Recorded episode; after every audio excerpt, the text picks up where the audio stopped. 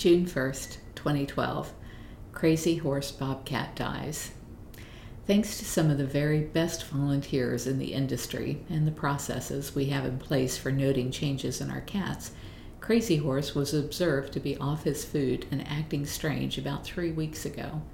To look at him, you couldn't see the mass in his armpit until he was sedated and laid out on his back. The mass was the size of a grapefruit and was purple and red from infection. We sent out samples for testing, but were pretty sure the results would come back as cancer. We wondered if it would be kinder to just put him out of his misery right then, rather than wait for the test results and subject him to being in, confined in the cat hospital. At the age of 17, we feared his life would soon be cut short, and we were torn as to what would be best for Crazy Horse. We opted to wait a few days and see.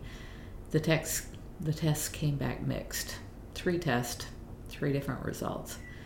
Meanwhile, he had been on antibiotics for the infection and living in the West Bench on site cat hospital under the very vigilant watch of the skipaholics and our staff. We thought he would try to kill himself to escape the hospital cages, but turned out to be a very patient patient.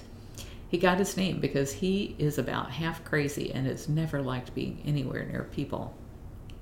About a week ago, he was reevaluated by the vets to see if the antibiotics had helped. The swelling had gone down to about the size of an orange, and all of the red and purple coloring had returned to healthy flesh tones. He was on the mend, but we still didn't know if the mass was an abscess or cancer. On May 31st, we took him in to see Dr. Wynn at the Ehrlich Animal Hospital. We had to we had some cause to be hopeful as he appeared to have gained a little weight and he had been refusing to eat off a plate. He would only eat if fed from a stick, so we wondered if perhaps the mass was putting pressure against his throat or chest and causing the discomfort. As you can see in the photos below, which aren't in my diary entry here, um, this must have been something I wrote for the website, the mass had continued to shrink a bit, it was the size of a small orange and moved pretty freely, so Dr. Wynn felt that she could strate- that she could surgically remove the mass, and we opted to try. Three hours later, the mass had been separated from all of the muscle and bloody supply lines, or blood supply lines, and the incision was sewn and stapled shut. I have a picture of the mass, which was the size of Dr. Wynn's palm, but it was just too gruesome to post here.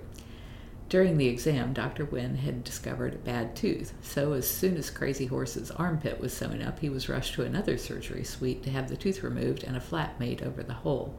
To keep him from chewing at the staples, which come out in a week or so, he was fitted with an e-collar. The mass is being sent out again to see if we can get consistent results this time on the whole thing instead of just the biopsies.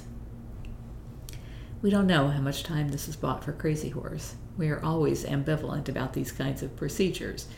On the one hand, cancer is often an exotic cat's get out of jail free card because we don't want to submit them to traumatic surgery, nauseating cancer treatment drugs, and only have them live a few months in misery. On the other hand, we have removed tumors and had cats live another year of a pretty good life where they seemed happy up until the end. It's always a tough call, and we make each one based upon what we believe would be in the best interest for the cat involved.